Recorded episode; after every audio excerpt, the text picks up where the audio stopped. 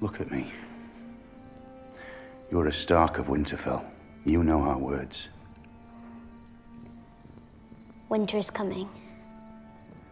You were born in the long summer. You've never known anything else. But now winter is truly coming, and in the winter, we must protect ourselves. Look after one another. Sansa is your sister. I don't hate her. Not really. I don't want to frighten you, but I won't lie to you either. We've come to a dangerous place. We cannot fight a war amongst ourselves. All right? Go on. It's yours. I can keep it. Try not to stab your sister with it.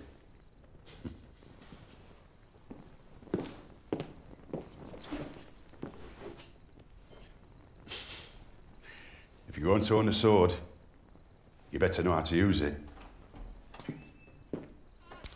Herkese selamlar. Kış geliyor.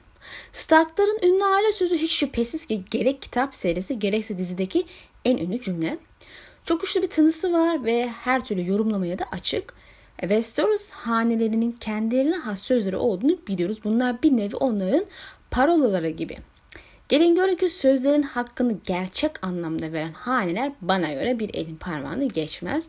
Bundan daha önemlisi her hane genelde ailelerinin karakteristik özelliklerini yansıtan sözleri tercih etmiş. İşte örneğin işte Baratheonlar genelde öfkeli tipler iken Tully'ler görevi ve aileye düşkünlükleriyle öne çıkmıştır. Lannister'lar harekete geçtiğinde düşmanlarını pişman etmiştir. Emalterler ne olursa olsun düşmanları karşısında asla eğilip bükülmezken Targaryenler ateş ve kan sözleri diz çökmeyen düşmanlarını yok etmiştir. Lakin Stark hanesi öyle bir söz seçmiş ki ailenin karakteristik özelliklerini yansıtmaktan uzak. En azından ilk başta o şekilde gözüküyor. Onlar daha çok geçmişte yaşanmış ve ileride tekrar yaşanacağından %100 emin oldukları bir olayı tüm diyara hatırlatıyorlar. Kış geliyor. Bu çok doğru ve kaçınılmaz bir gerçek. Ya sadece bir mevsimden bahsetmiyorlar burada tabii ki. Bu adamlar uzun kıştan ve bitmeyen geceden ve onunla beraber gelen ötekilerden bahsediyorlar. Peki aslında öyle mi? Yani sadece bundan mı bahsediyorlar? Stark'ların bu söylediği söz sadece bu kadar mı yani? Bundan mı ibaret? E, Martin'in bir şey birden fazla mana vererek kurguladığını sevdiğini biliyoruz. Bunu zaten kendisi söylemişti. Örneğin serinin ismi Buz ve Ateş'in şarkısı tek bir anlama gelmiyor. Birden fazla şey anlatıyor. Birden fazla mesaj barındırıyor. Elbette ki bu manalar tartışmaya açık. Haliyle aynı soru kış geliyor sözü içinde sorabilir miyiz? Bence sorabiliriz. Tek anlamı yaklaşmakta olan uzun gece mi? Bence değil. E, uzun gece ile ilgili anlatılan şeyler oldukça kısıtlı ve bazı yerlerde çelişkili anlatımlar var gibi görünüyor. Örneğin işte Westeros'ta bir Azar Ahai'den, Azar Ahai'den bahsedilmez ama e, ötekileri yenilmesi ilk insanları e, ilk insanların ya da gecenin gece nöbetinin bir araya getiren e, son Karaman'a atfedilir. Onun şarkıcılardan yardım alması ve tüm bu saydıklarımı bir araya getirmesiyle ötekiler emeline ulaşamamış ve uzak kuzeye geri dönmek zorunda kalmıştır. Sıkıntı şu ki gece nöbeti uzun gecenin sonunda kurulmuştur. En azından bu şekilde bilgi aktarımı vardır ama hikayelerde gece nöbeti uzun gece sırasında mevcudiyetini koruyor görünmekte. Haliyle insan bu nasıl mümkün olsun sorusunu soruyor. Yahut hangi aktarım doğru sorusunu soruyor. Bunu bilmiyoruz elbette. Emin olduğum tek şey gece nöbetinin ismine atfen uzun gece ve ötekilere karşı kurulduğu gerçeği. Burada bahsedilen gece terimi geceleri nöbet tutan adamlar değil yani. Uzun gece için gece, nöbet tutan adamlar haliyle ötekilere karşı nöbet tutan adamlardan bahsediyoruz burada.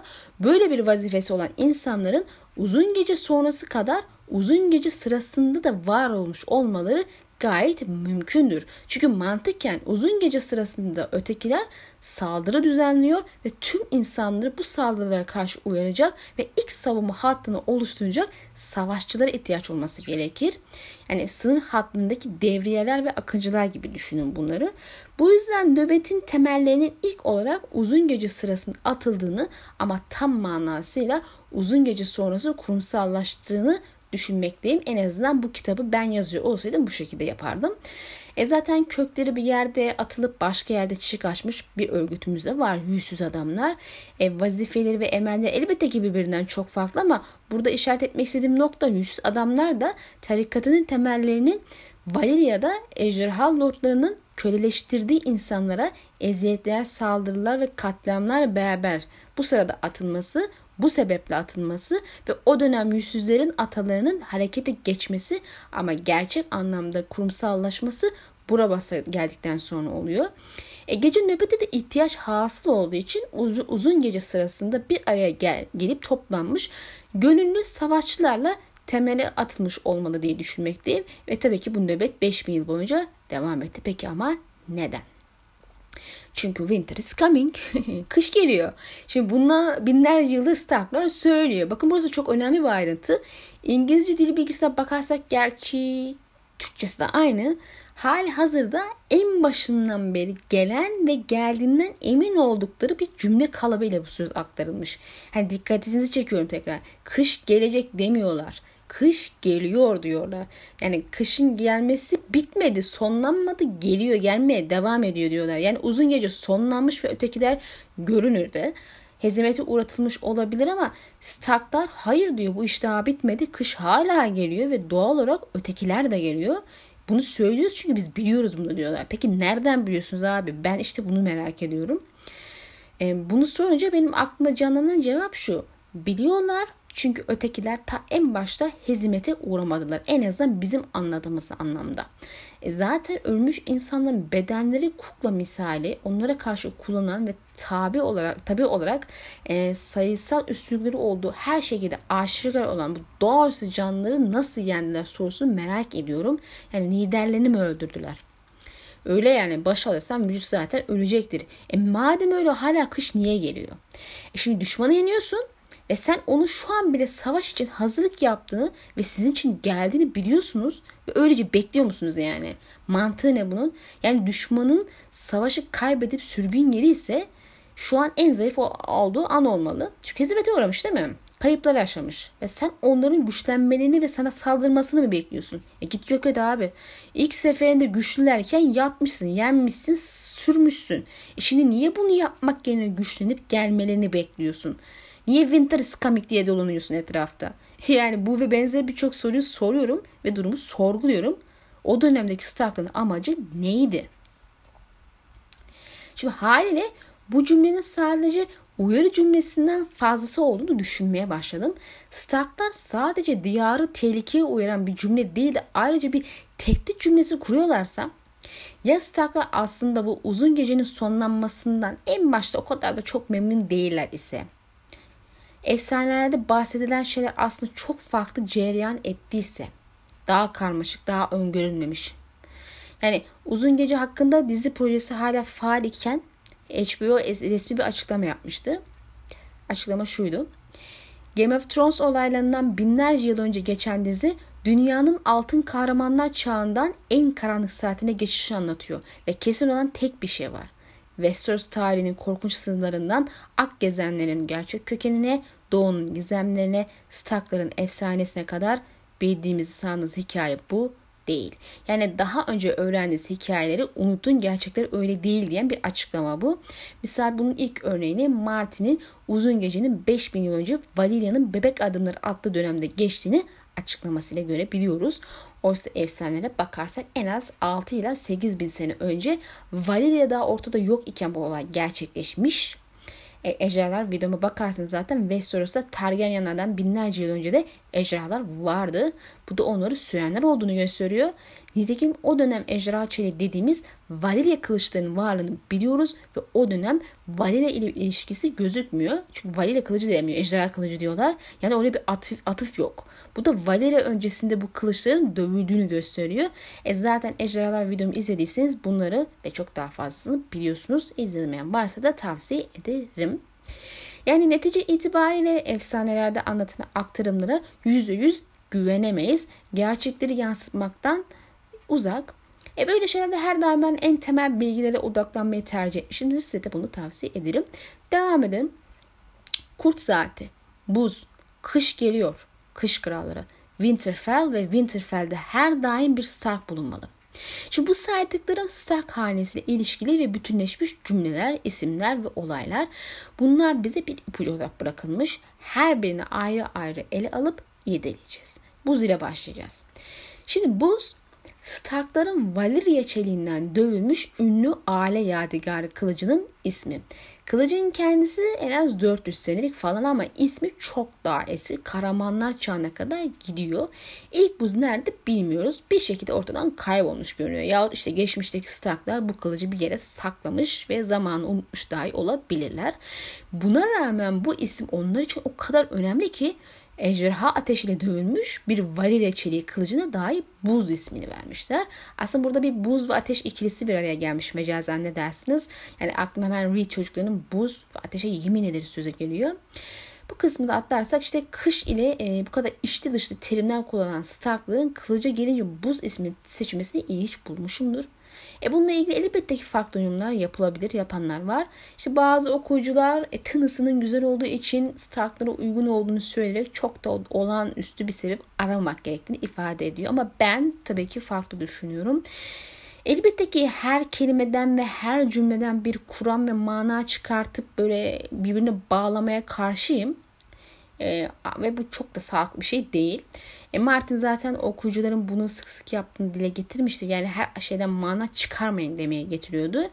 E buna rağmen elimizde buz ve ateşin savaşı, ötekiler, kış, uzun gece ve bunlarla bağlantılı olan Starklar var iken ve böyle bir fantastik evrende buz ismi çok daha fazlası olabilir. Hep demişimdir kış geliyor diyen ve kendilerine kış kralları deyip kış çöktü düştü yani Winterfell ismini verdikleri bir kalede yaşayan ailenin kılıcına Winter gibi bir isim yerine buz demesini hep garipsemişimdir arkadaşım. Yani buna hakkım var. Hele ki bu ailenin bu hikayede buzu temsil eden hane olması gerçeğini göz önüne tuttuğumda daha da garipserim ve ilgi çekici bulurum. Hele ki ötekilerin kılıçlarının ana maddesinin buz olduğunu düşünürsek iyice katmerleniyor bu olay. Yani Targaryenler nasıl ateş temsilcisi ise Starklar da buz temsilcisi bir hane. Yani buz ve ateş. Rhaegar Targaryen ateş ve Lyanna Stark da buz idi. Buz ve ateşin bir araya gelmesiyle işte şarkıları Jon Snow'da olmuştu. Peki bu buz isminin seçiminde temel neden ne olabilir ta en başta? Şimdi Stark'ların ötekilerle doğal ve biyolojik bir bağları olabileceği kuramına aşinasınızdır. Aslında bu konuda hazırladığım bir çeviri kuramı vardı e, birkaç sene evvelden. Ama forum kapanınca yedeklemediğim için maalesef hatta olan yazılarımdan biri yeniden çevirmem lazım bunu. E bu kuram doğru çıkarsa yani Starklar ve ötekiler geçmişte bir çeşit bağ sahibi ise e, buz isminin seçimi biraz daha anlamlı hale gelir. Birazdan söyleyeceğim biraz senaryodan ibaret. Hiçbir şekilde kitaplarda bu konuda bir işaret falan yok. Onu en başta belirteyim. Yani sadece hikayeden yola çıkarak kafamda oluşturduğum bir olasılık. Şimdi Sur'un 13. Lord Kumandanın yani e, gecenin kralının Stark olduğu söylentisine ben inanıyorum ve bu kişinin bir şekilde mevcut Stark mirasının temellerini atan kişi olabileceğini düşünmeyi de seviyorum. İşte bu Winterfell, işte Winter e, is coming, boost falan muhabbeti. E kendisi muhtemelen en azından bir work, belki de bir işin görevi olabilir. Çünkü adamların bir çeşit büyüyle kontrol etti anlatılır. E bu da bize insan worklamayı hatırlatıyor. E, onun gücünün geceden geldiği söylenir. Yani geceleri hüküm sürermiş. Bir dişi ötekiyle birlikte olduğunu ve ötekilere kurbanlar verdikleri söyleniyor. Muhtemelen Krasa tarzında bebekleri veriyorlardı diye düşünüyorum. E, garip olan şu en az 13 sene boyunca kimse bunlara gıkını çıkarmamış. Yani Kuzey Kralı olan kardeşi bile. Ne olduysa 13 sene sonra harekete geçmişler. Elbette sayılar muhtemelen tamamen simgesel bir anlatım. İşte 13. Lord Kumandan 13 sene hüküm sürmüş. Biliyorsunuz Batı kültüründe 13 uğursuz rakam olduğu için e, Martin bu şekilde bir kullanım tercih etmiş. E, önemli olan yıllarca dokunulmamaları ve sonra bunlara saldırmaları. Belki Starklar için bir süre müdahale edecek bir durum olarak görülmemiş ama bir şey olmuş ve müdahale etme gereği duyulmuş. Artık bardağa taşıyan bir son, dam, son damla olmuş. Nedir bilmiyoruz elbette. Şimdi ötekilerin buzdan kılıçlar yaptığını bildiğimize göre dişi ötekinin kral kocası için buzdan bir kılıç yapıp ona vermesi çok imkansız değil. Hele ki o dönemler bronz gibi madenlerden silah yapıldığı düşünülürse e, kocasının her metali parçalayacak kadar güçlü bir kılıca sahip olmasını isteyecektir elbette.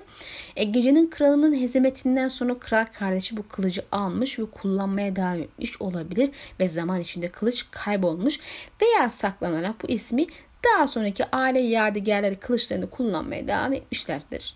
Belki kılıç mahzen mezarların altında yeni sahibini bekliyordur. E, buz ile ilgili bir ayrıntıyı da hatırlatmama izin verin. Biliyorsunuz daha önce çok kere söylemiştim. Bundan sonra da söylemeye devam ederim muhtemelen. Martin'e göre buz intikamdır. Haliyle aslında Stark'ların aile yadigarı kılıcının buz ismini vermeleri daha manidar oluyor. Çünkü onlar buz ile aslında intikam almış oluyorlar bir yerde değil mi?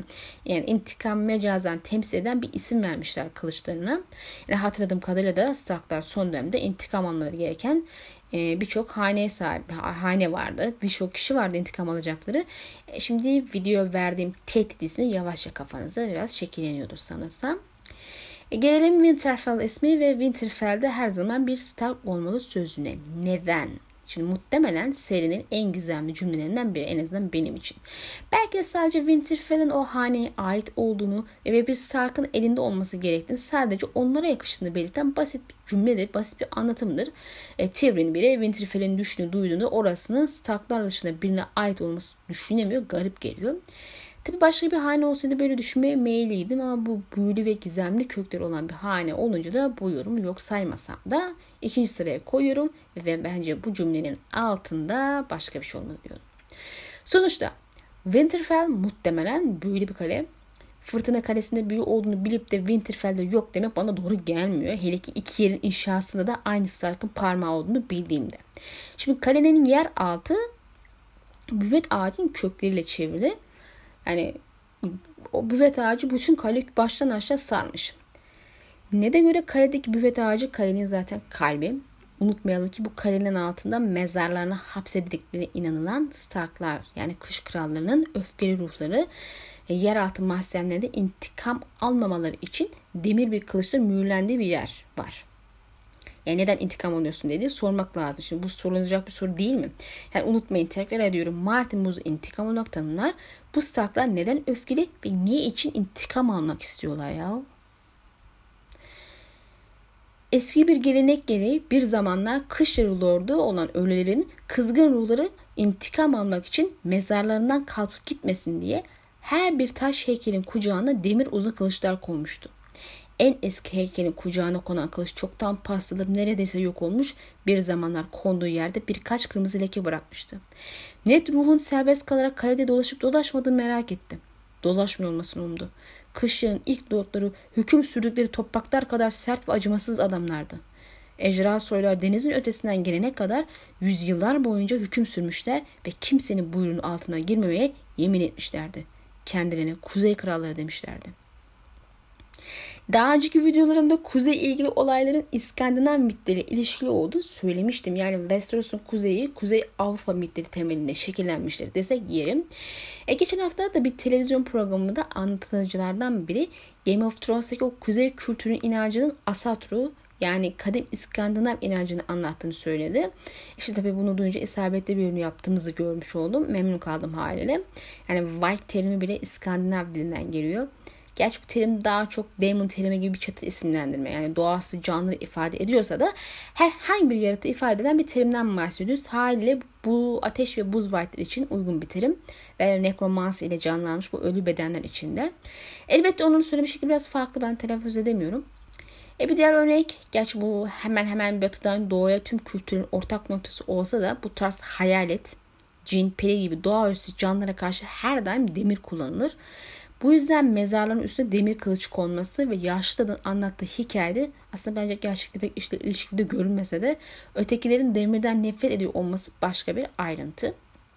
Kıyamet Savaşı Kuzey hikayesinde Ragnarok Ragnarok, Ragnarok'a denk geliyor. Yani dünya yok dünyayı ve Asgard'ları yok etmek için alevli kılıcıyla gelen gidip çıkan şu Styrm'i öyle mi telaffuz edildi? O yaratığa karşı savaş veren Odin ve tayfasını anlatıyor diyebiliriz.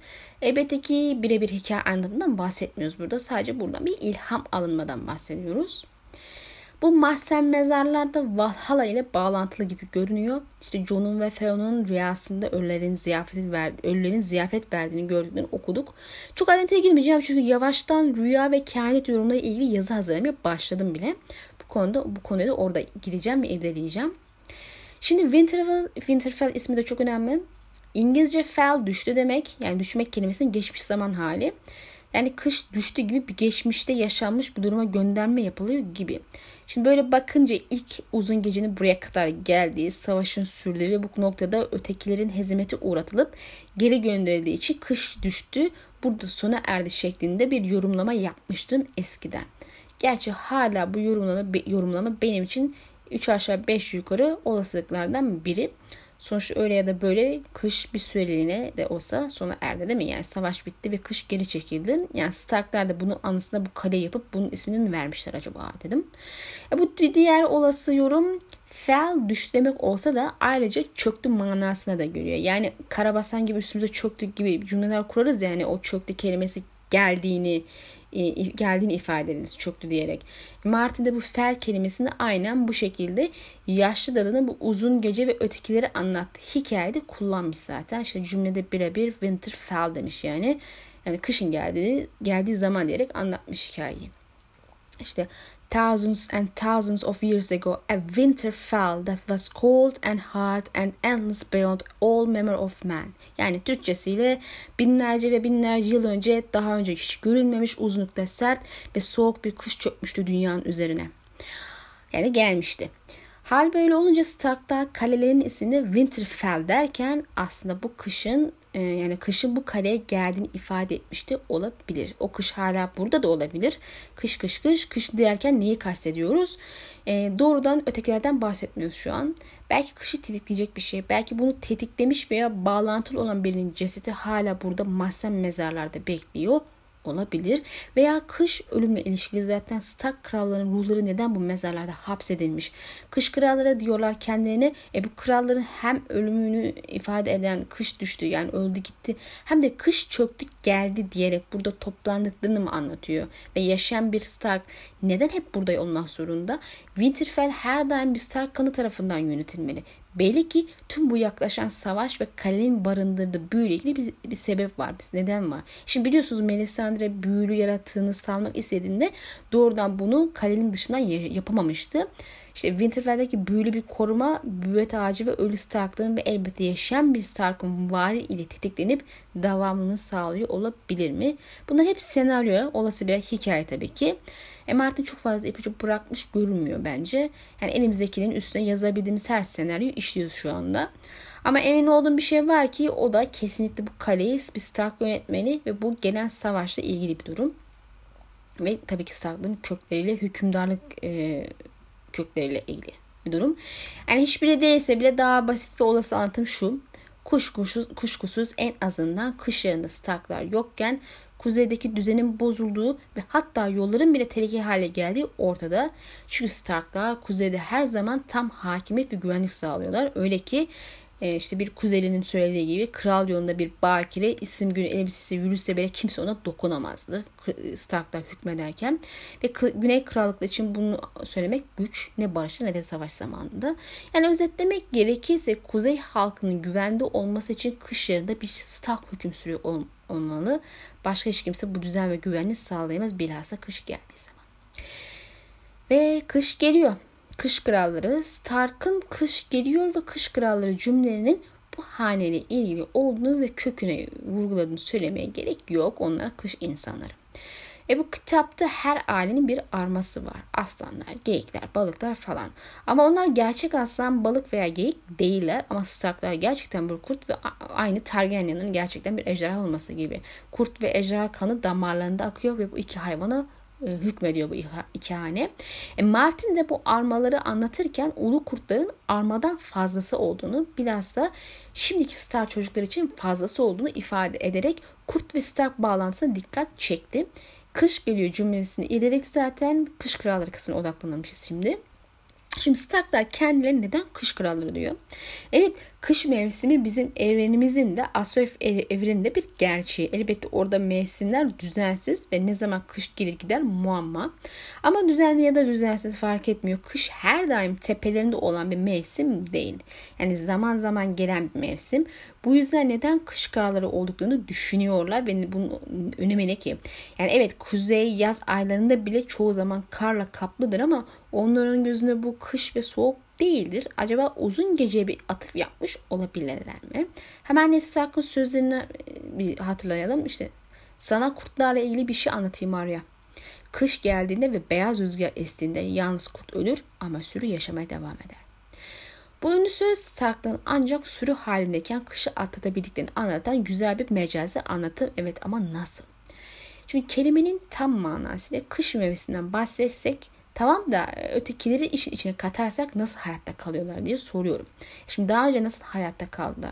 Kış kralları lakabı Stark'ların kış döneminde hüküm sürdüğünü anlatıyor. Bunu sadece mevsim anlamda kış olarak görmek gerekiyor diye düşünüyorum. Kış geldiğinde herkes patır patır ölürken bu hane kışa hükmediyor.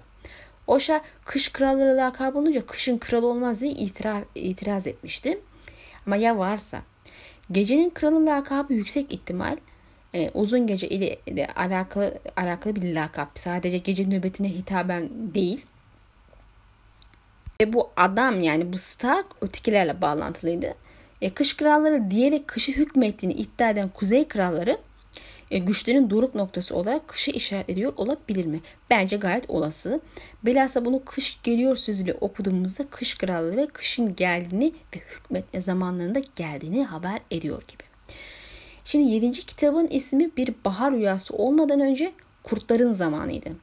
Her ne kadar Martin daha sonra bu ismi beğenmeyip değiştirmişse de aklına ilk gelen isimlerin kurtların hüküm sürdüğünü anlatan bir isim olması gayet manidardır.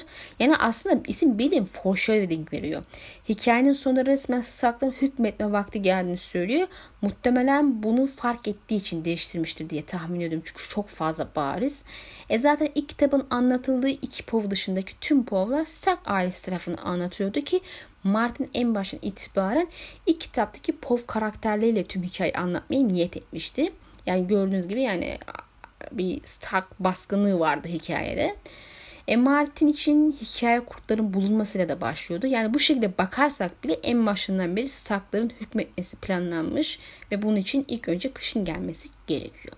E Stark'lar için bu kışın gelmesi özde değil, özde kötü değil de iyi bir şey olduğunu dair e, hala kafada şüphe varsa yani kış geliyor sözü aslında bir tehdit sözü olduğuna dair şüpheniz hala varsa son maddemizde irdeleyerek konuyu sonuca bağlayacağız tekrardan.